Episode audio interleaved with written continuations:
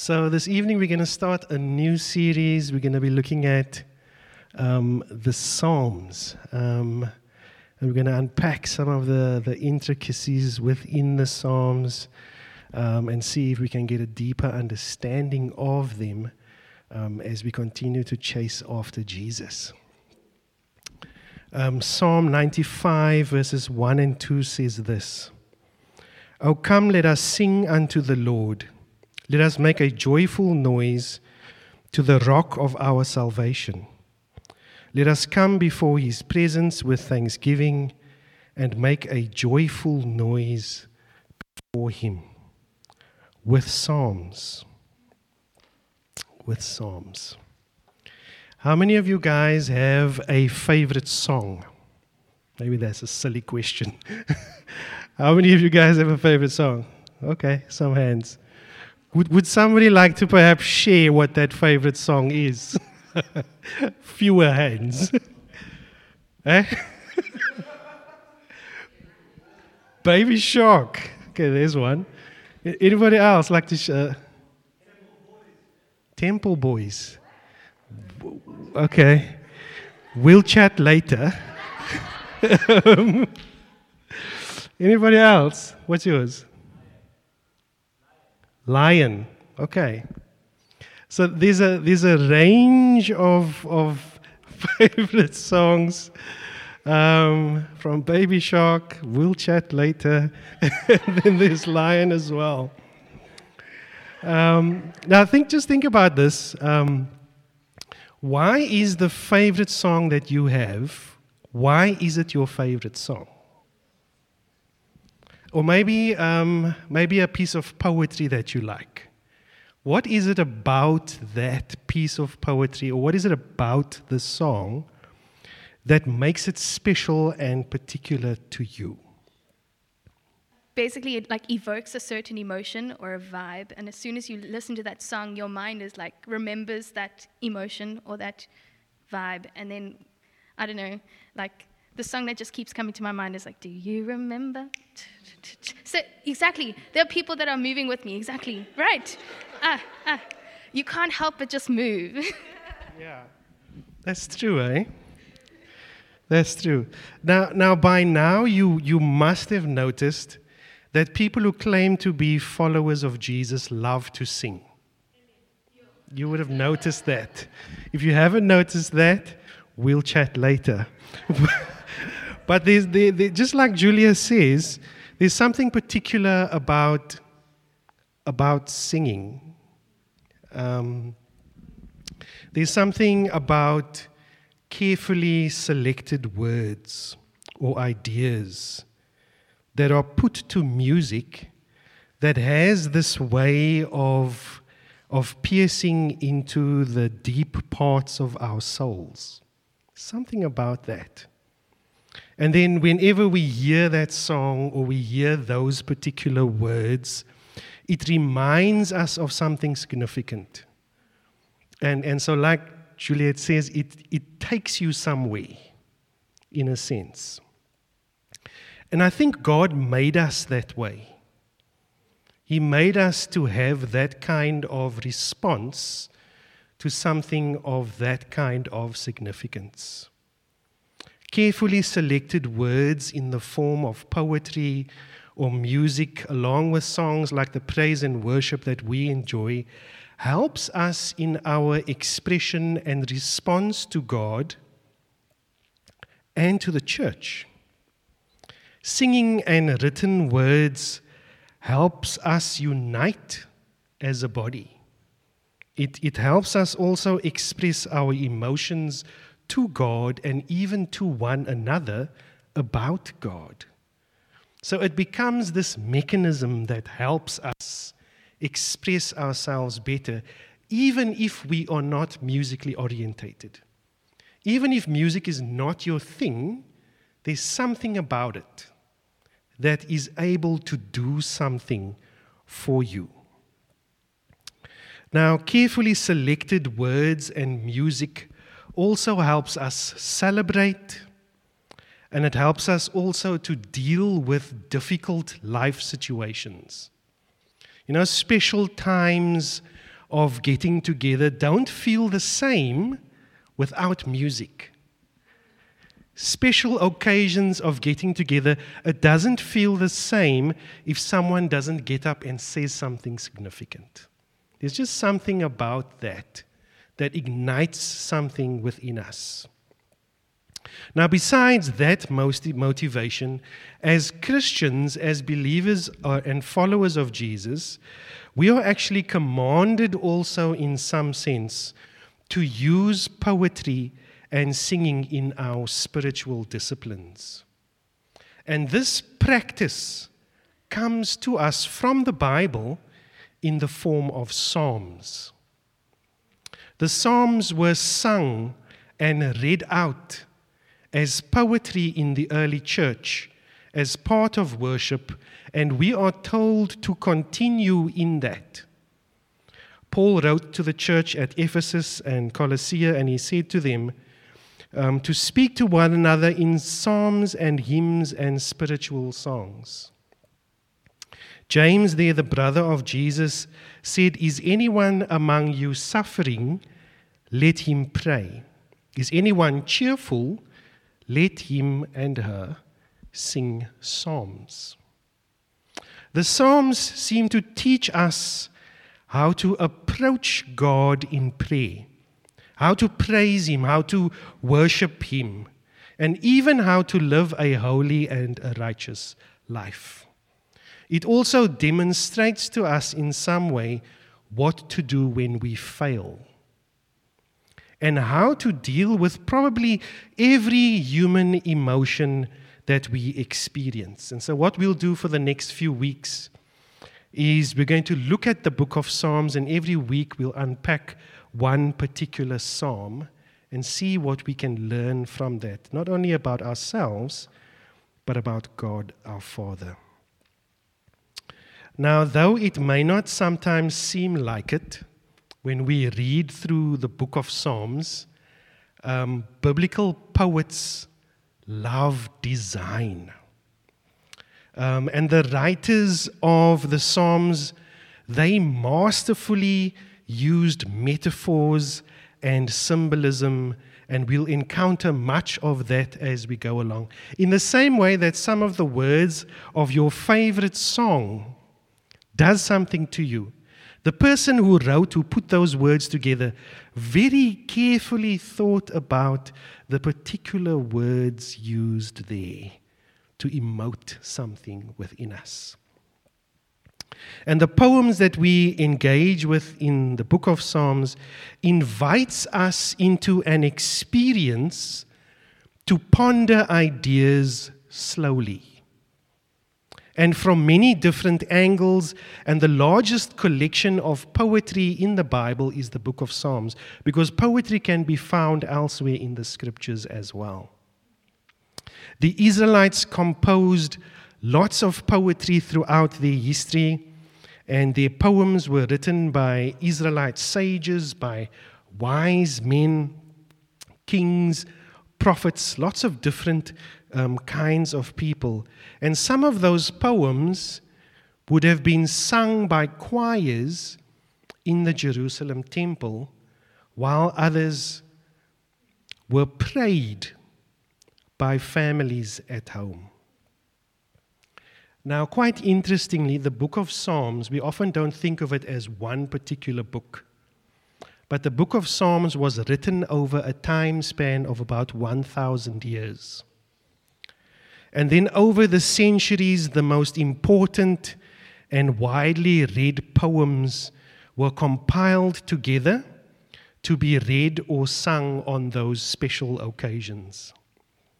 But the book of Psalms isn't just this collection of, of well written and thought out and described ideas, it's a bit more than that. The fact is that each psalm has been expertly crafted, even though sometimes some of the language and the style of writing makes no sense to us in the 21st century. What is happening in those Psalms is that deeply profound truths are being communicated.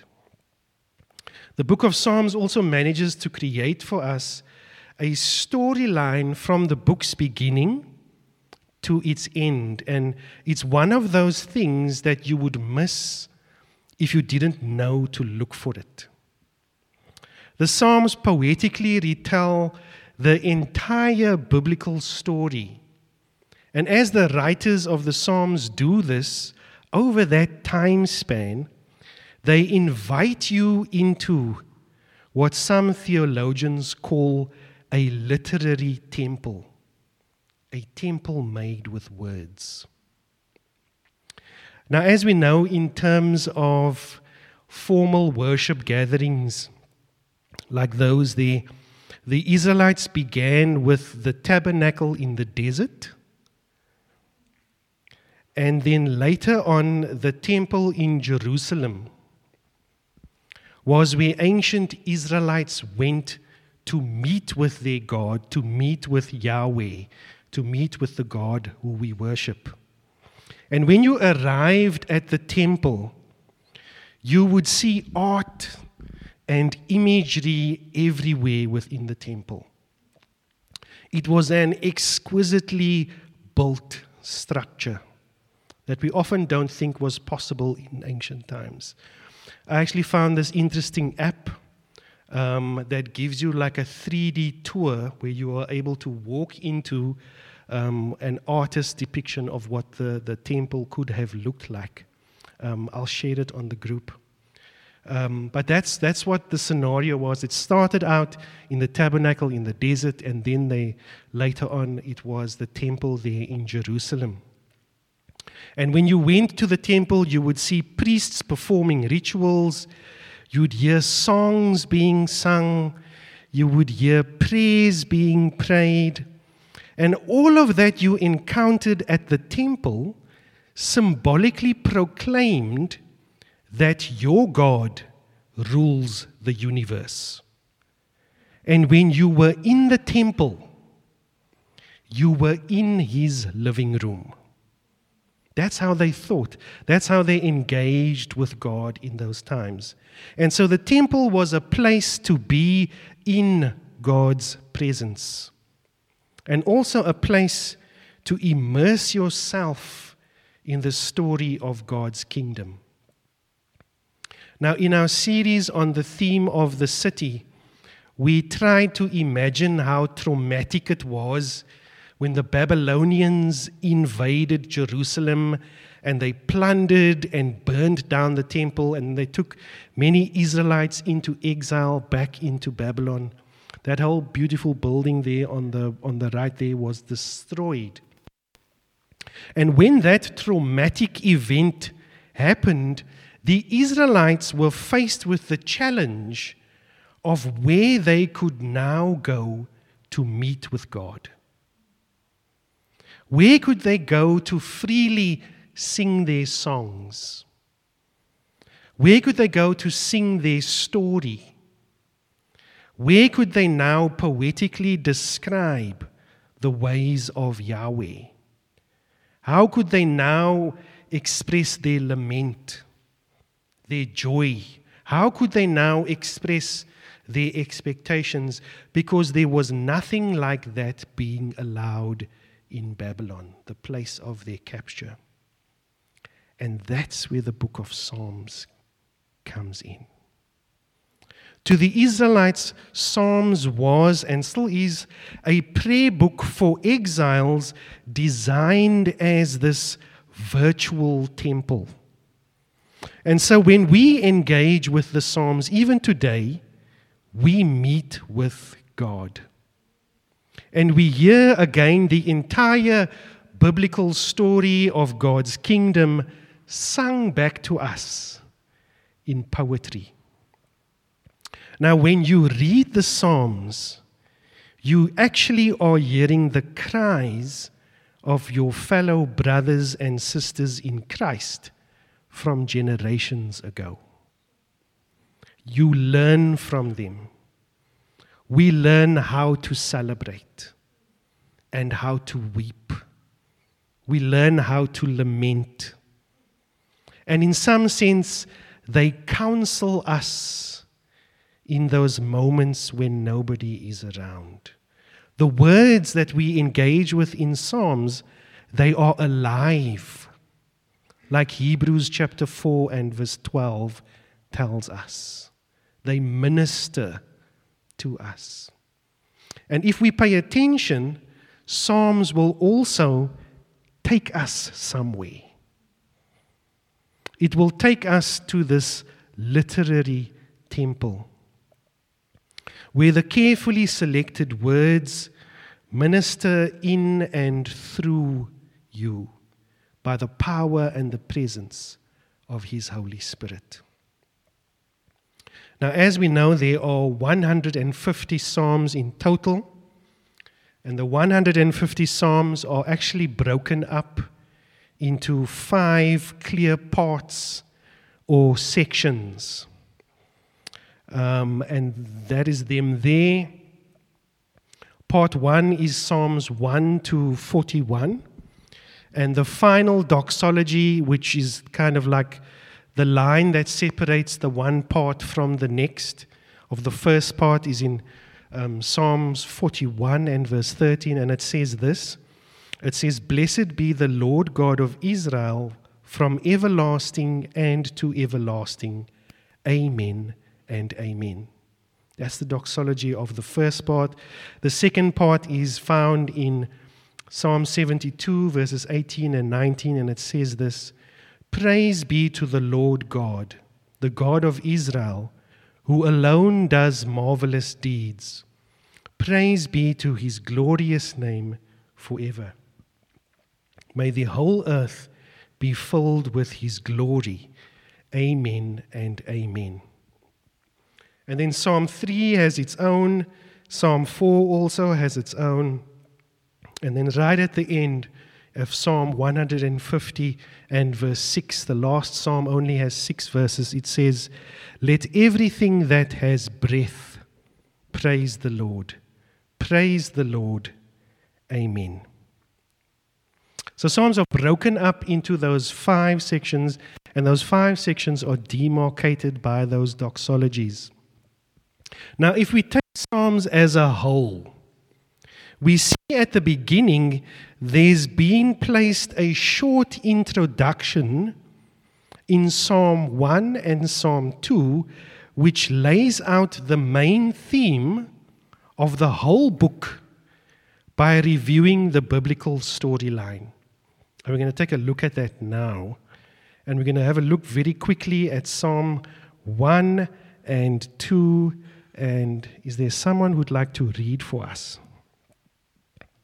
This is, a, this is not a, um, yeah, it's not a conventional Bible. It's the message um, version. It's not a translation. So, Mike, you're going to read Psalm 1. Um, and this year, I actually want you guys to read through the psalm there as it appears in the NIV version. And Mike is going to read from a different um, um, so, this is a different way of putting what is in that particular um, understanding over there. How well God must like you. You don't hang out at Sin Saloon. You don't slink along Dead End Road. You don't go to Smart Mouth College. Instead, you thrill to God's Word. You chew on Scripture day and night. You are a tree replanted in Eden, bearing fresh fruit every month, never dropping a leaf, always in blossom. You're not at all like the wicked, who are mere wind-blown dust, without defense in court, unfit company for innocent people. God charts the road you take. The road they take is Skid Row. Skid Row is apparently a um, it's a very poor area with um, not well developed infrastructure. Now, Psalm 1 actually looks back, it takes you back to the Garden of Eden and its river of life. And God placed humanity in a garden temple, and here humans decide to define good and evil on their own terms and so are exiled from the garden. You, can you kind of see those elements in the words there? If you look just behind some of what is being used there. And what the psalm also does is it plants a picture of hope about an upright human being who delights in God's wisdom, in his law, which is called the Torah. And as we read in the psalm, we see that this person is described to be like the tree of life in the garden temple. And this kind of person, this human being, will eternally blossom because they are planted by the river of God's life. That's Psalm 1. It kind of it kind of gives you in that picture of where you had come from and what some of the decisions were made that brought you onto this road. And then we go to Psalm 2. And we'll be very quick about Psalm 2. And um, I'll read Psalm 2 from the message, and you can follow along there if you can.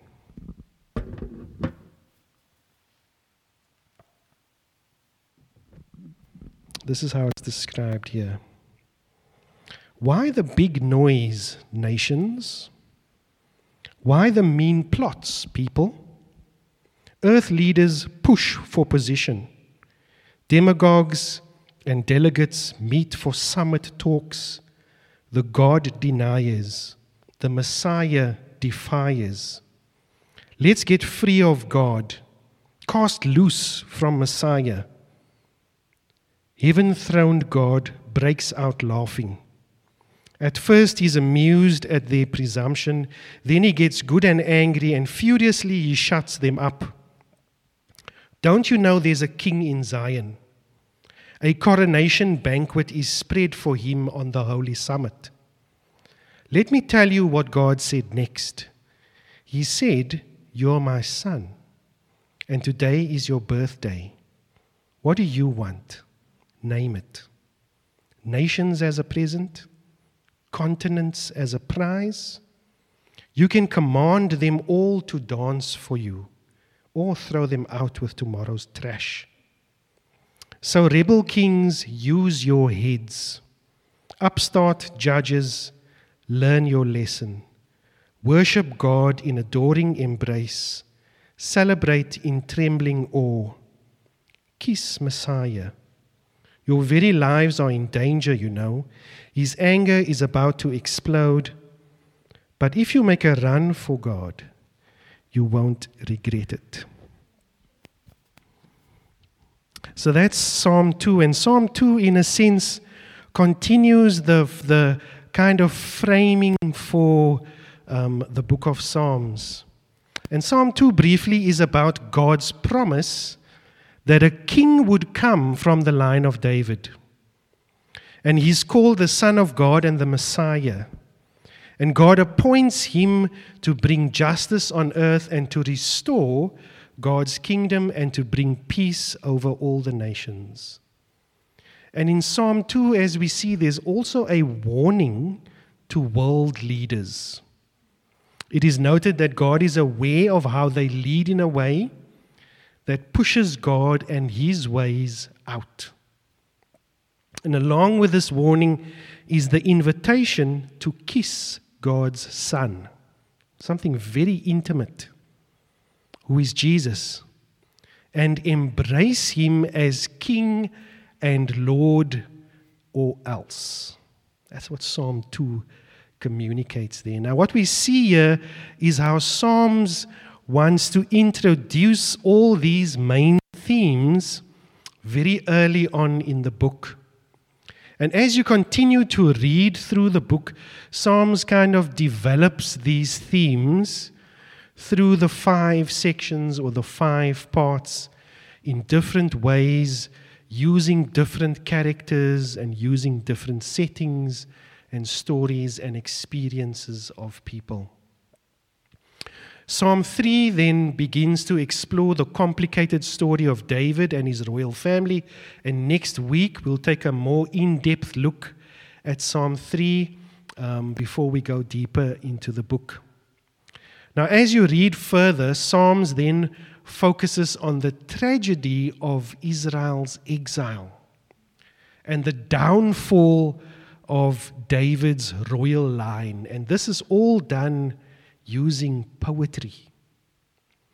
And then the fourth and the fifth sections that we looked at earlier, they rekindle again the hope for the Messiah, a new temple, and God's kingdom on the other side of the exile.